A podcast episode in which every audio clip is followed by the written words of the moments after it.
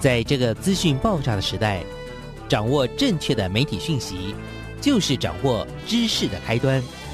不论是电视、报纸、杂志、广播，还是像网络一样的新兴媒体，都欢迎来做客。媒体来做客。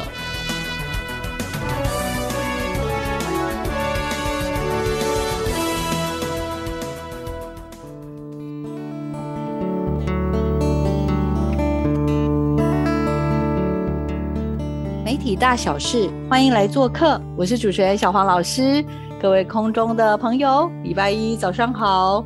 希望透过媒体来做客的节目，我们带着听众朋友认识关于台湾、关于世界更多美好的事物与人物哦。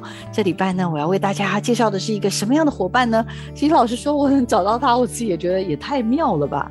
因为呢，近期啦，小黄老师也家里碰到一些事情，所以有有一天呢，我就在社群媒体在寻找很多相关的资料的时候，哎，我突然间看到我身边的一个至亲好友，他呢竟然在这个一个我现在也很关注，小王老师也很关注的一个所谓的这个长照或照护的议题里面呢，他在里面扮演了一些角色，然后我就觉得哇，这真的是太久没跟他联络了，怎么会这样呢？所以我就辗转的透过伙伴呢，就再找到他，然后。一别这个多年了，因为大家其实都在忙嘛，那我就发现说，这个原来在媒体服务了非常多年的至亲好友啊，叫徐家强，他呢现在已经就是开始把他的关注呢一路转转转，从媒体然后转到了所谓的数位化，到最近的近期他开始启动了更多关于照护方面、长照方面的议题，然后他最近还跟我聊说，其实不会，我现在最新的角色叫做 我还有业务员的身份，甚至呢你也可以叫我糟老头。斜杠老头，我说哈，对我来说，这个我真的觉得有太多的有趣的事情发生在他身上，然后他能够带给大家的又是一个什么样的不同的视角？我觉得透过今天的分享啦，我希望也能够开启大家对于长照议题有不同的视角来关心。好，来邀请一下我们今天的来宾徐家强，来请各位听众大家好，呃，我是徐家强，也是小黄老师的表弟。我之前在媒体工作，我在联合报系服务了差不多有二十年左右的时间。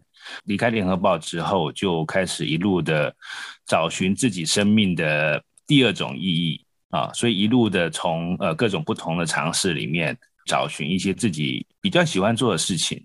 目前现在我的工作内容其实还蛮多元的，包括我现在跟朋友呃合伙做一些园艺方面的事业。然后我目前现在也担任，我们讲说是一个居家照顾的预约平台啊，在台湾算是一个蛮新的一个数位化服务，叫做优照护。那它是做这个所谓的照顾者跟被照顾者中间的一个媒合呃的一个角色啊。那我在这边呃，目前是担任顾问的角色。那我平常也会帮他们写一些照顾的案例，把它改写成一些呃，我们比较容易去了解、去深入的一些呃家庭的议题。因为在这个照顾平台啊，参与了好几年之后，我开始体认到，就是照顾这件事情，尤其是到目前为止，台湾已经正式迈入高龄社会了，甚至再过几年。就要迈入超高龄社会了，那照顾这件事情在台湾只会越来越重要。那我觉得在这个议题里面，其实保险可能会扮演一个蛮重要的角色，因为我们可以发现有很多的呃家庭，因为照顾，尤其是长期照顾这件事情啊，对家庭里面产生了很多巨大的影响，甚至我们三不五时就可以可以听到或是看到一些。所谓的社会悲剧，就是因为照顾家人、长期照顾家人啊产生的一些悲剧，就是人伦的悲剧啊。照顾者跟被照顾者双双的倒下了。其实应该是说，照顾者本身倒下了，所以被照顾者同时也因为这样子倒下了啊。那。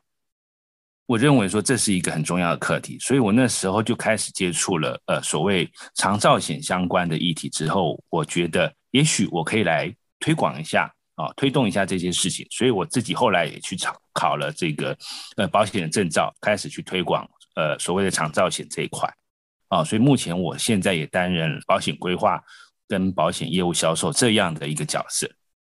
怎么讲？即使是我自己的亲人决定内举不避亲，赶快把一个这么有故事的人介绍给所有听众朋友哈。呃，徐家强确实他是我的 cousin。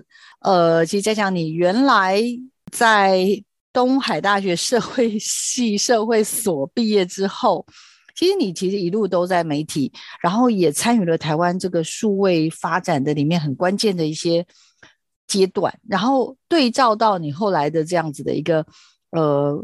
包括启动你对于这样子一个长照的一些关心，然后包含你现在甚至从这个关心又延展到你觉得需要有更多人去倡议这样子的一个呃长照的观念，甚至透过例如我们所说的保险来确保，就是有一天当我们在面临到这样子不得不可能会需要面对的议题的时候，有好像能够有多一点点的准备，这整个的转换是非常。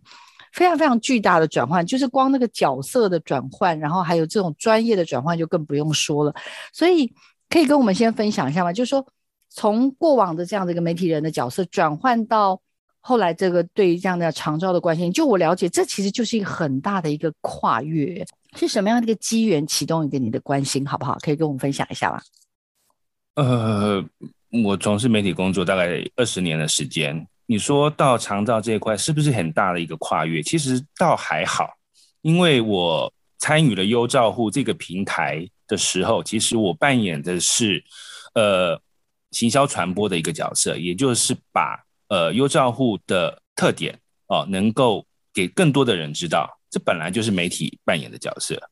嗯，那我在这里面，呃，包括我可能也会去做一些采访，然后可能也会去做一些很多的这种撰写的报道的这样子的一个角色。所以其实我在优照户这边一开始一样还是担任一个媒体人的一个角色，只不过我原来是在媒体从事这件事情，到了优照户这边之后，其实我只不过换了一个平台在扮演同样的事情而已。那只是在参与的过程里面，我逐渐的了解这个议题啊，不但是社会需要。而且我发现我自己个人也需要，我的父母亲啊，目前现在啊，大概都已经嗯八十岁左右了，甚至更年老了。那他们都目前逐渐的在面临照顾这件事情啊，像我的父亲因为疾病的关系，其实一直都是我母亲在照顾他。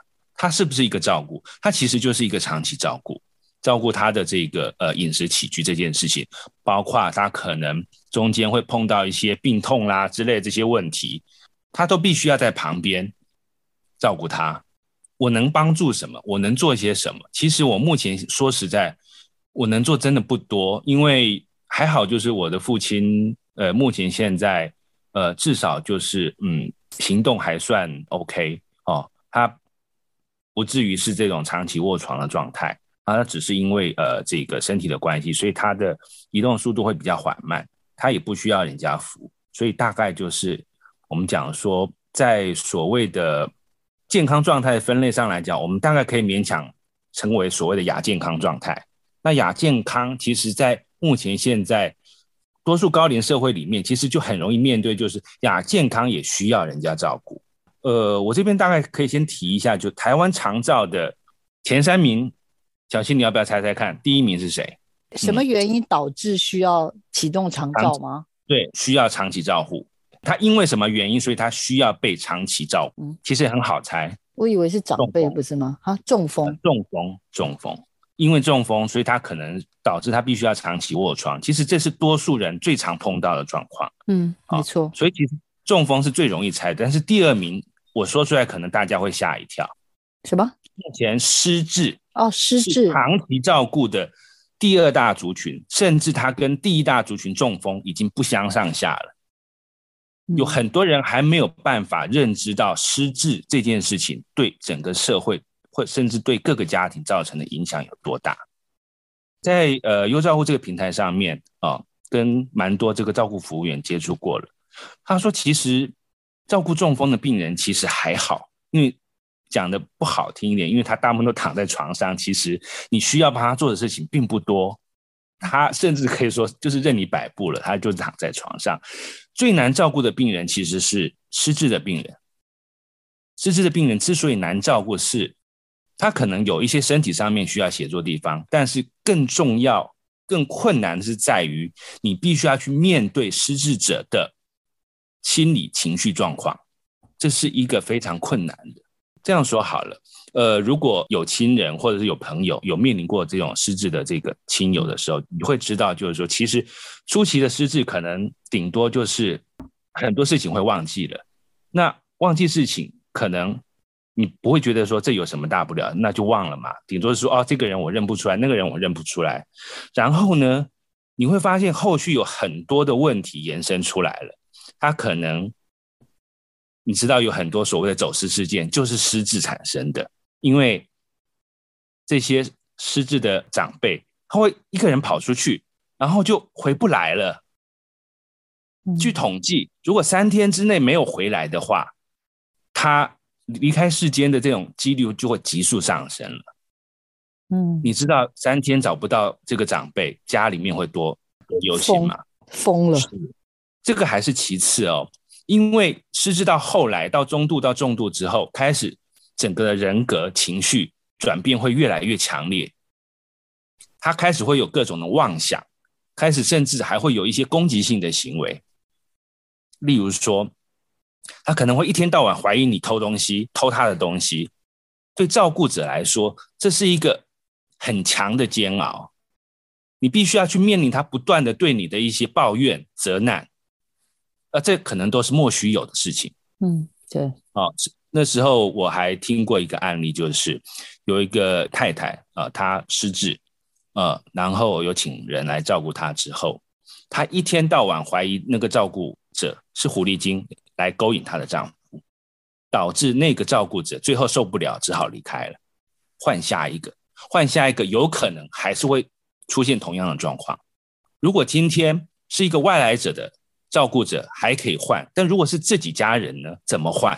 日以继夜的去承受这些问题，情绪的问题、心理的问题，这比你在身体上面的负荷是一个更大的负荷。我在这过程里面，其实慢慢的体认到，哦，原来高龄社会这些问题，就是我们目前现在这些四五十岁的中年人，以后不是以后，是现在就正在面，因为我们的父母亲可能就会。有这些问题了，哦，那在优照户里面很有趣的一个认知就是，我们目前现在主要的会员哦，大概有至少有百分之六十以上都是女性。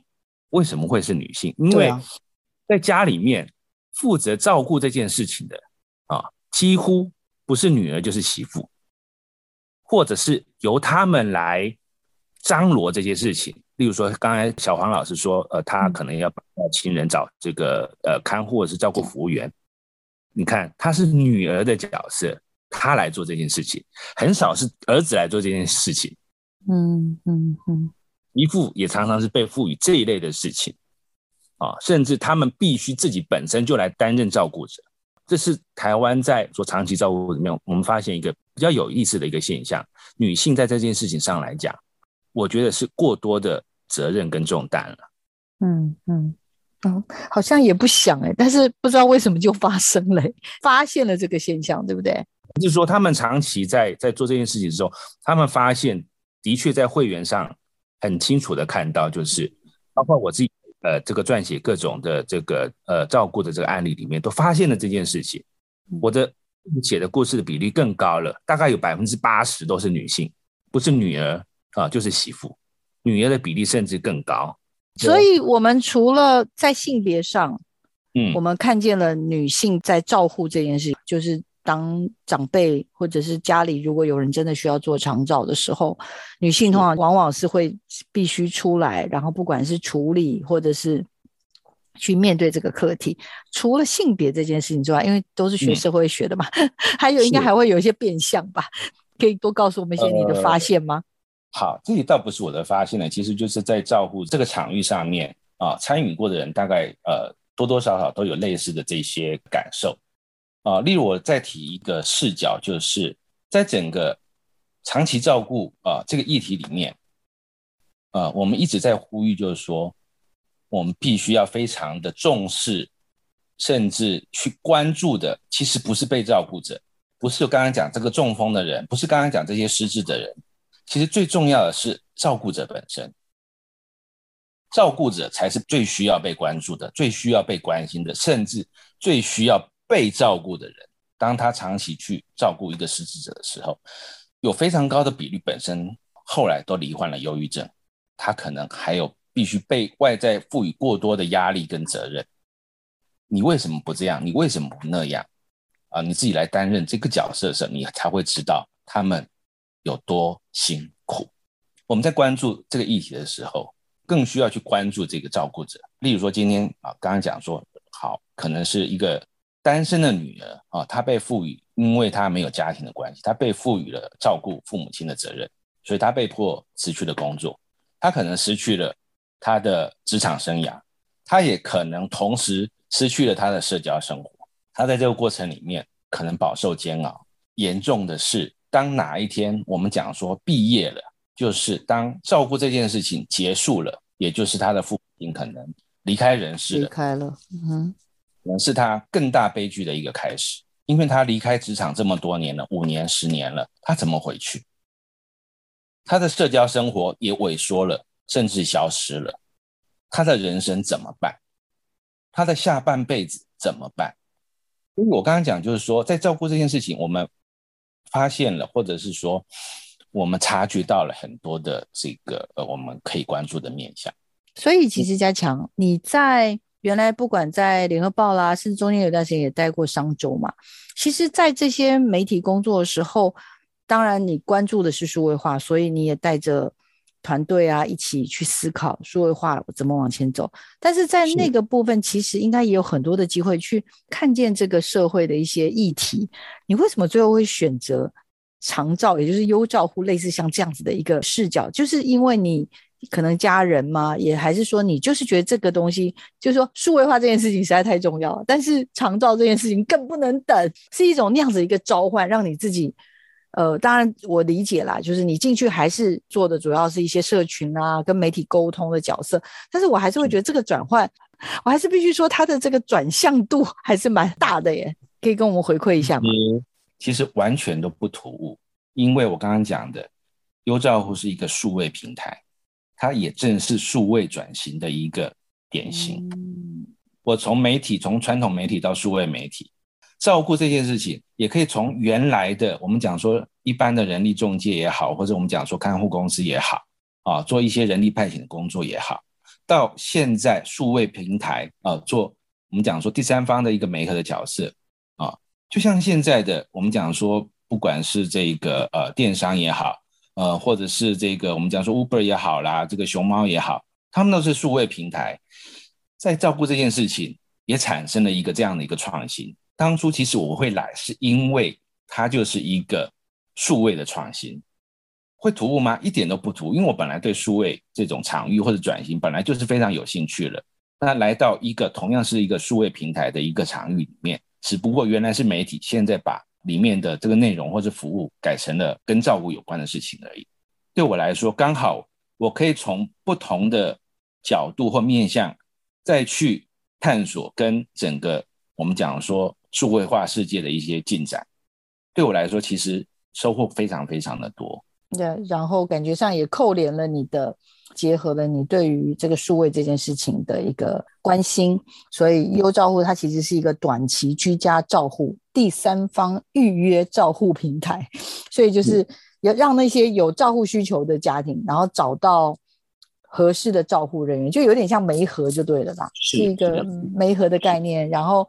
它也有企业的合作，然后它也有一些就是所谓的一些联盟或者机构，或者是一些什么，甚至有一些服务的订阅等等。就是说，当然可能你说，嗯，好像感觉上转不算大了，但是我我自己的觉得是，那个跨过去之后，其实还有好多好多的专业的事情要学习。在这个学习当中，一定也有一些碰壁啦，或者是甚至可能会被人家酸呐，说啊，怎么连这个都不懂？其实你现在也从现在优照户在这个行业里面的关注之后，你自己也决定就是成为一个所谓的长照险这样子的一个，你可以说自己是业务员，但是你也更像是一个规划师。我自己觉得是一个规划师，就是那种从一个你看见，然后又理解到那个的需求，然后来转成为一个你真的是可能以我们认识这么多年，我觉得就是有点像是你人生的后半场。它突然变成一个你非常非常聚焦，然后也很愿意去投入，充满了兴趣的这个部分，没错吧？是。那我觉得就是说，从前呃，我在媒体本身是一个传播者，也是一个倡议者。我现在转变到这个照顾的这个场域之后，啊，甚至开始去推动所谓的长照相关的这种保险。其实我仍然在扮演一个所谓推动者或是一个倡议者的一个角色。对我来说，其实一路走来其实是始终如一。我真的觉得很开心啦，因为老朋友这种所谓的人文的关怀，然后也找到这样子的一个开展，我自己是觉得是一个很棒的故事。然后也希望透过加强的分享，在我们媒体来做客的这样的节目当中，启动大家对于这样的议题的关心。然后当然，当然，大家想要接下来做什么事呢？例如，可能自己也觉得要开始去做一些长照的规划，或者是会觉得我也想要投入更多的资源来。相助这个产业的这个往前走，因为我觉得台湾太需要这个部分了。不，不管是像我最近小黄老师自己就有强烈的需求，就觉得哇，还好还好，现在有这么多的一些所谓的支持的系统陆陆续续的出现，否则我觉得不管是被照顾或者照顾者，真的都好辛苦。刚刚讲说农业，其实可能是因为我母亲的关系吧。其实我从小对植物、对园艺，其实就还蛮有兴趣的。从小就种东种西的这些，那后来也是因为呃网络发达的关系，开始认识了一些同好之后，其实有蛮多人不止把这件事情当成是一个爱好，它甚至可以变成是一个事业，甚至是可以变成是一个收入的来源。我这边的尝试反而就是比较从我们一般讲说大规模的这种栽种。就台湾来讲啊，这个农业里，不管是是实用的也好，或者是观赏性的也好啊，其实都台湾算是一个蛮发达的国家，但还有蛮多的是属于这种我们讲说小农型的栽种的那种形式。那其实我们自己在做这些尝试，也是从自己的兴趣开始出发，也许可以从这边获得一些额外的收入，也不一定。那我们也发现了，在植物爱好的这个广大的领域里面。啊，有很多的这种不同的自族群，哈，比如说前几年开始啊，就是很流行的多肉植物，啊，到这两年啊，到这两年其实就会比较风观叶雨林植物，很有趣，就是突然之间以前不值钱的这些东西，突然身价就暴涨了，你知道为什么吗？不知道 为什么，因为我是多肉迷，我是多肉迷，因为疫情。因为大家不能往外走了，所以有很多的兴趣只好收回来到居家的场域里面。所以你可以去种一些有趣的观叶植物，或者以前可能比较没有接触的观叶植物。慢慢的就在网络上面，因为大家没有办法出门，所以可能在网络上面就大家就会这边晒图啊，你晒一下这张图，我晒一下这张图，哦，大家都去晒自己哦种出来一些比较特别的或是比较美丽的这些植物，所以就这样就封起来了。这个价格就是一直不断的往上涨，就会发现怎么那么有趣？疫情竟然促成了这个场域的某种程度的发展。我这边就可以拉出我这边想要聊的第二个议题，就是所谓的退休，你的想象是什么？也许年轻的朋友可能比较不会去意识到这件事情。当我觉得我身边的人啊，大概就是四五十岁左右的族群开始有意识或者是半意识的去察觉。这个课题的时候，其实多数人其实并没有太多的思考啊。我曾经在一次同学会里面呃，碰到一个长期在美国工作的的一个同学，国中同学，他告诉我们说他退休了啊，他从事金融工作，他退休了。我说那你就回台湾了吗？他说对呀。我就问他说，那你回台湾之后？你有打算要做些什么事情呢吗？他说没有。我说完全没有任何的想法或规划吗？他说对，完全没有。其实我心底的疑惑是：那你退休干嘛？你纯粹只是想要休息吗？你才五十岁左右而已。那你的下半生，你可能有，我们知道我们正常台湾的这个平均余命来讲，你大概还有三十年左右的时间。那这三十年。你会做什么事情？你能做什么事情？你想做什么事情？完全都没有吗？我自己想到这一点，我会觉得我自己会不寒而栗。为什么？为什么？其实我亲眼看到我自己的父亲在大学里面教书，退休之后，他真的不知道他自己回到家之后，他该做什么，他能做什么，他甚至他连自己喜欢什么，他都没有什么太多的想法跟意识。剩下的至少二三十年的时间怎么办？回到照顾这件事情，越不知道怎么办的人，之后需要被照顾的几率就越高，因为他没有活动，所以他身体，包括刚刚谈到的失智这件事情，就是脑部的退化啊。这些，当你的身体、你的大脑越不活动，它退化的速度就会越快，退化的速度越快，整个人就越容易出现问题。你希望剩下的这二三十年是被别人照顾到离开人世吗？我常常在跟一些以前的朋友或者同事在聊天的时候，就发现他们一直在抱怨说，他们目前现在的工作状况，公司又怎么样啦，老板又怎么样啦，同事又怎么样啦。我就在想说，那你为什么还能够这么多的怨气？你为什么还能够继续待在这个地方呢？为什么没有尝试想要？做某种程度上的转变，趁你还可以转变的时候，等到你六十岁的时候，可能当然还是可以转变。其实我们看到非常多的例子，六十岁、七十岁，甚至都可以做很多不一样的事情。但是我觉得，如果能够更早一点去意识到这些问题的时候，我觉得你也许可以有更多的机会。那我现在在做的保险规划里面，其实也关联到这样的事情：当你越早准备，越早。得到所谓的经济自由这样子的一个状况的时候，你就有更多的空间、更多的可能、更多的机会去做你想要做的一些事情。那我现在自己正在做这样一个实验，把自己从原来的工作里面解放开来，去找寻不同的可能。那我会认为，以后所谓的斜杠或者所谓多重职业这件事情会越来越普遍，因为我觉得正常的情况之下。一个人锁在一个固定的工作里面，基本上越做只会越痛苦。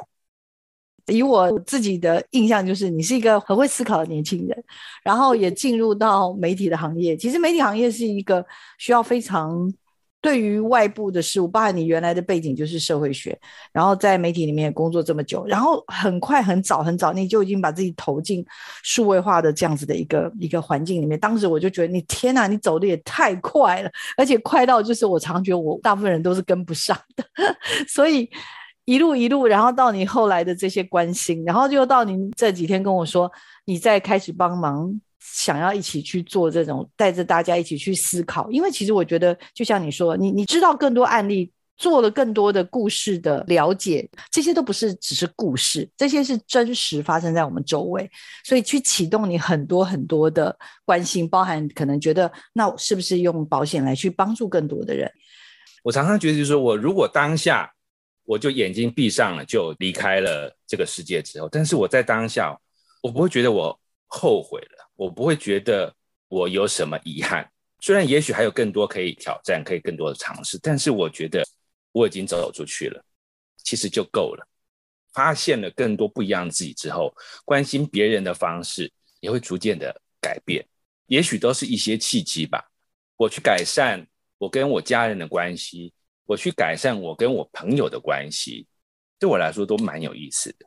其实我在年轻的时候跟父亲的关系并不好，但是一旦我某些角色改变之后，我去理解某些事情的时候，也许就不一样了。所以我现在看到他，我比较能够设身处地的去从他的立场去出发，去理解某些事情。即便我不认同，我不赞成，可是我至少我理解。我甚至在想象说，当哪一天他百年之后，我要在那个告别式上。我怎么样去跟大家来说，我跟我父亲的关系是什么？我可以说些什么？我相信有大概有百分之九十九的人，大概从来不会去思考过这个问题吧。至少我觉得，我发现了某一些可能性跟机会。这算不算你在不断的这样子刚刚讲的做了不同的尝试所得到的你没有想过的礼物吧？是吗？是，包括我刚才讲照顾这件事情。照顾这件事情绝对不是只是身体的生活上面的照顾，我一直不断的在很多故事里面发现啊这个问题，其实情绪的心理的部分，甚至要超过了身体的生活上面的照顾。这些事情，我们怎么样去理解？怎么样去做一些改变或者是改善？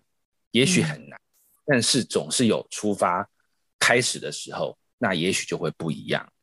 当我们去更多的照顾的角度的时候，也许哪一天我们被照顾，或者是哪一天我们需要照顾别人的时候，也许那个情境就会有一些不一样。就是因为面临到这些考验，其实有的时候也不是说有人来帮忙就好，有更多是心情上的一些处理，还有就是在这个生命的选择当中，有非常非常多的选择，然后每一个选择都影响了后面更多的。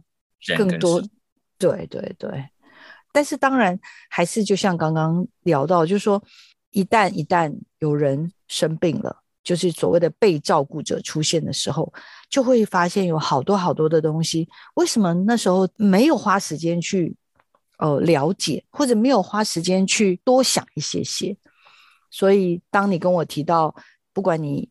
就是我就真的我要跟听众朋友报告，就是我是因为真的在网络上突然看到徐徐家强的名字出现在这个优照户，我才跟他说：“哎，你怎么会跑去当顾问？而且我最近真的有非常麻烦的事情要找你，因为疫情来了，照顾服务员其实非常非常的缺乏，所以我就会觉得，如果我这样子的人都已经觉得这么辛苦，那其他人一定是更更不知道怎么办才好，所以就更觉得说。”不管你原来在做的优照户，或者是你现在打算再让自己也往前去走的是，不管是在这个长照的规划，或者是这些保险的业务，甚至你刚刚有聊到的，你那个叫什么人生 人生规划师吗？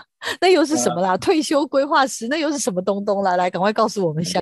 退休咨询吧，也许就像一个呃很轻松的聊天里面，也许可以跟另外一个人。共同的去探索一些不同退休的可能性，例如说，我现在找你好了，跟你去聊聊，就说好哪一天你离开学校的这个工作了，那你会想要做什么事情？你觉得你能做什么事情？一开始啊，我们就从一些啊，我们讲说想法开始嘛，然后再来就一步步的往前走。那如果你有这样子的想法跟意愿的时候，那是不是从现在开始做一些规划跟准备，以后实现的可能性就更高了？啊，例如说刚刚讲的保险可能是其中一个面向，例如说哈，有些人他比较希望学习新的东西，对，那这些东西如果是我比较能够理解的，或者说我熟悉领域的话，我也可以提供不同的意见给你，或者是说我可以把我自己啊，在这个过程里面碰到的一些困难，呃，或者是遭遇，提供给你做一个参考。我觉得这都是那在这个过程里面，我刚才讲说共同去探索，对我来说，至少我激发了这件事情之后，我希望某个人能够因为这样子得到一个比较好的未来的一个改变或是机会。嘉强，你从你从职场上这样子离开，其实你是没有，我相信你是没有领退休金的。对啊，我没有领退休金啊。嗯，可是你不要忘了，所有的人基本上正常的职场工作。都有劳保，还有劳退薪制，到现在还有很多人不清楚这件事情，包括自己本身是从事金融工作的人，他不知道劳保跟劳退的差别到底在哪里，他不知道他自己退休之后基本的可能的收入来源有多少，很多人都不知道，哎。我知道很多人不知道，因为我也是不知道。好了，马上被问倒了，要命！光这些基本的啊状况跟条件，很多人都不知道。那你怎么样去期待？就是说，当你之后哪一天面临这个问题的时候，你可以得到比较好的一个解决方案。我可以扮演一个提醒者跟协助者的一个角色。嗯，好啦，我还是要忍不住最后要问你，因为我们的节目可以许愿，想帮自己许个什么愿吗？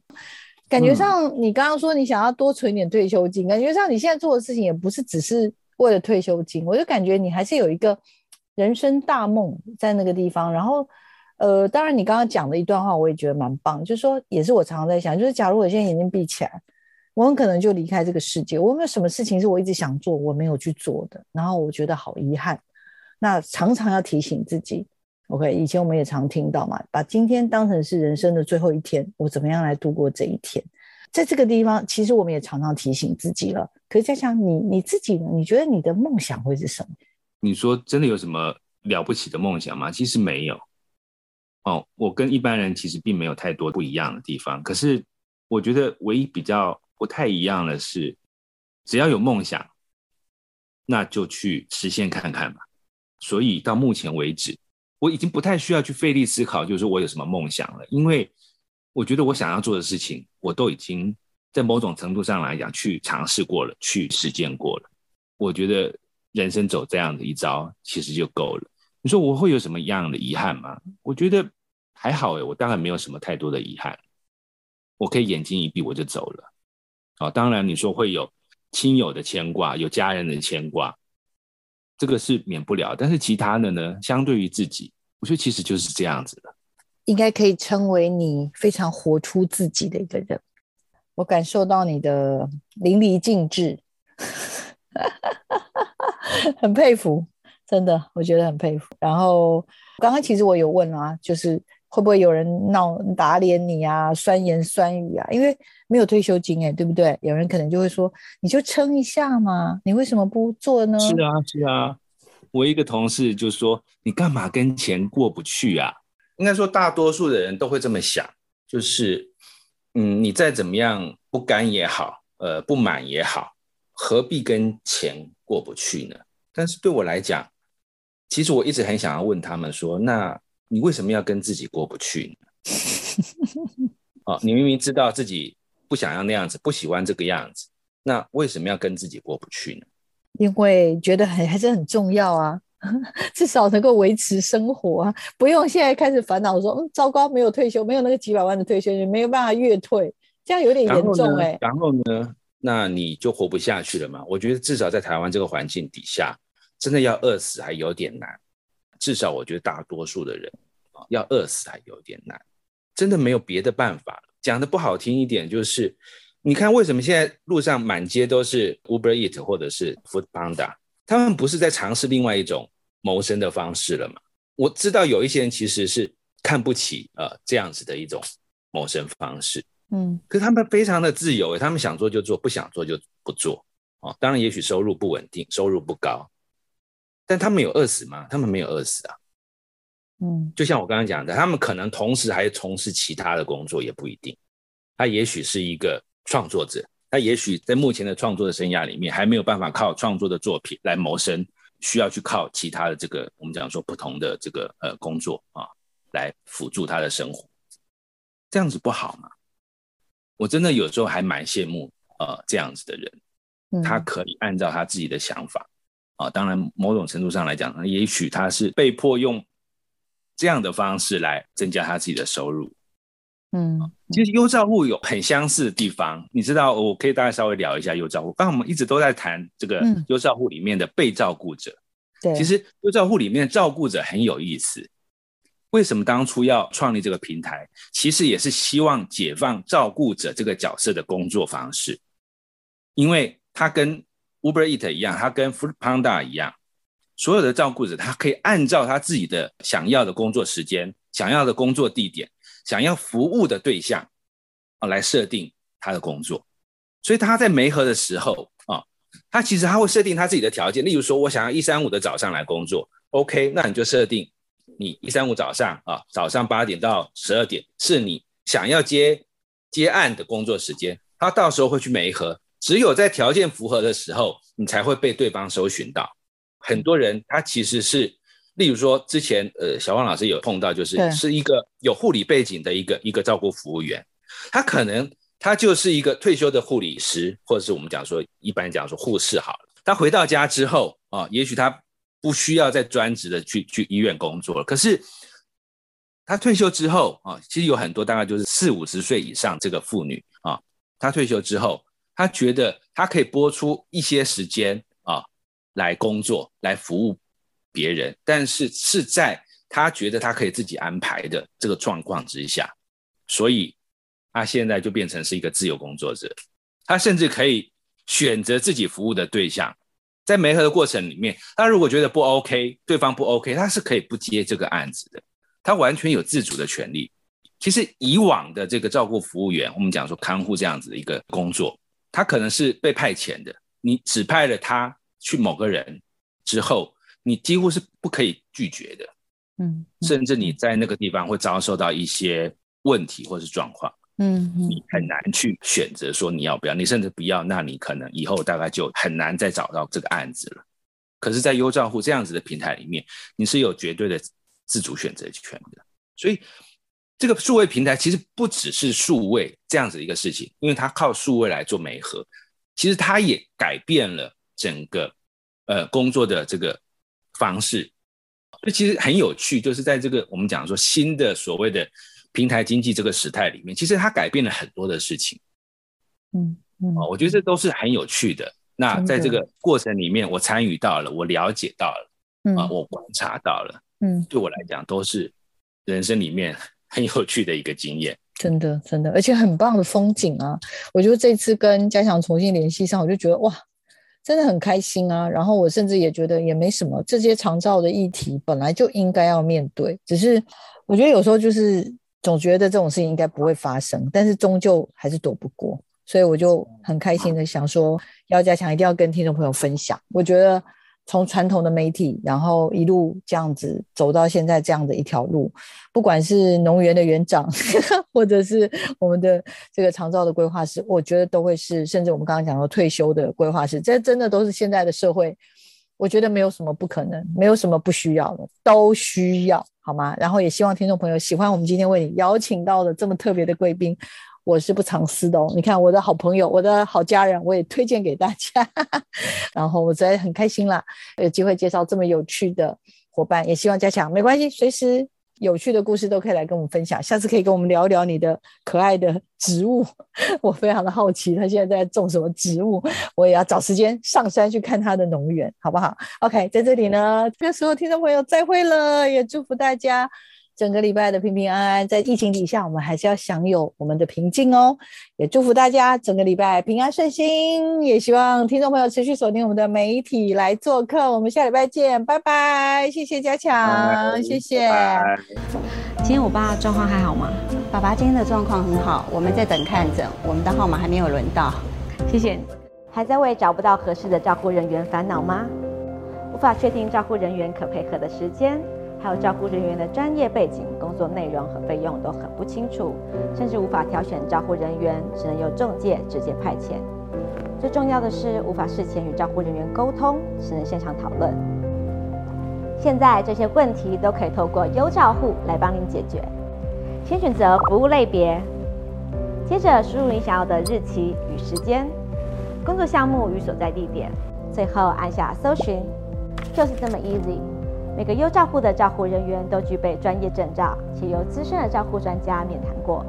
确定费用后，按下预约，两小时内立即收到照护人员回复。今天预约，明天服务。居家照护就选优照护，优照护给您更多居家照护的选择。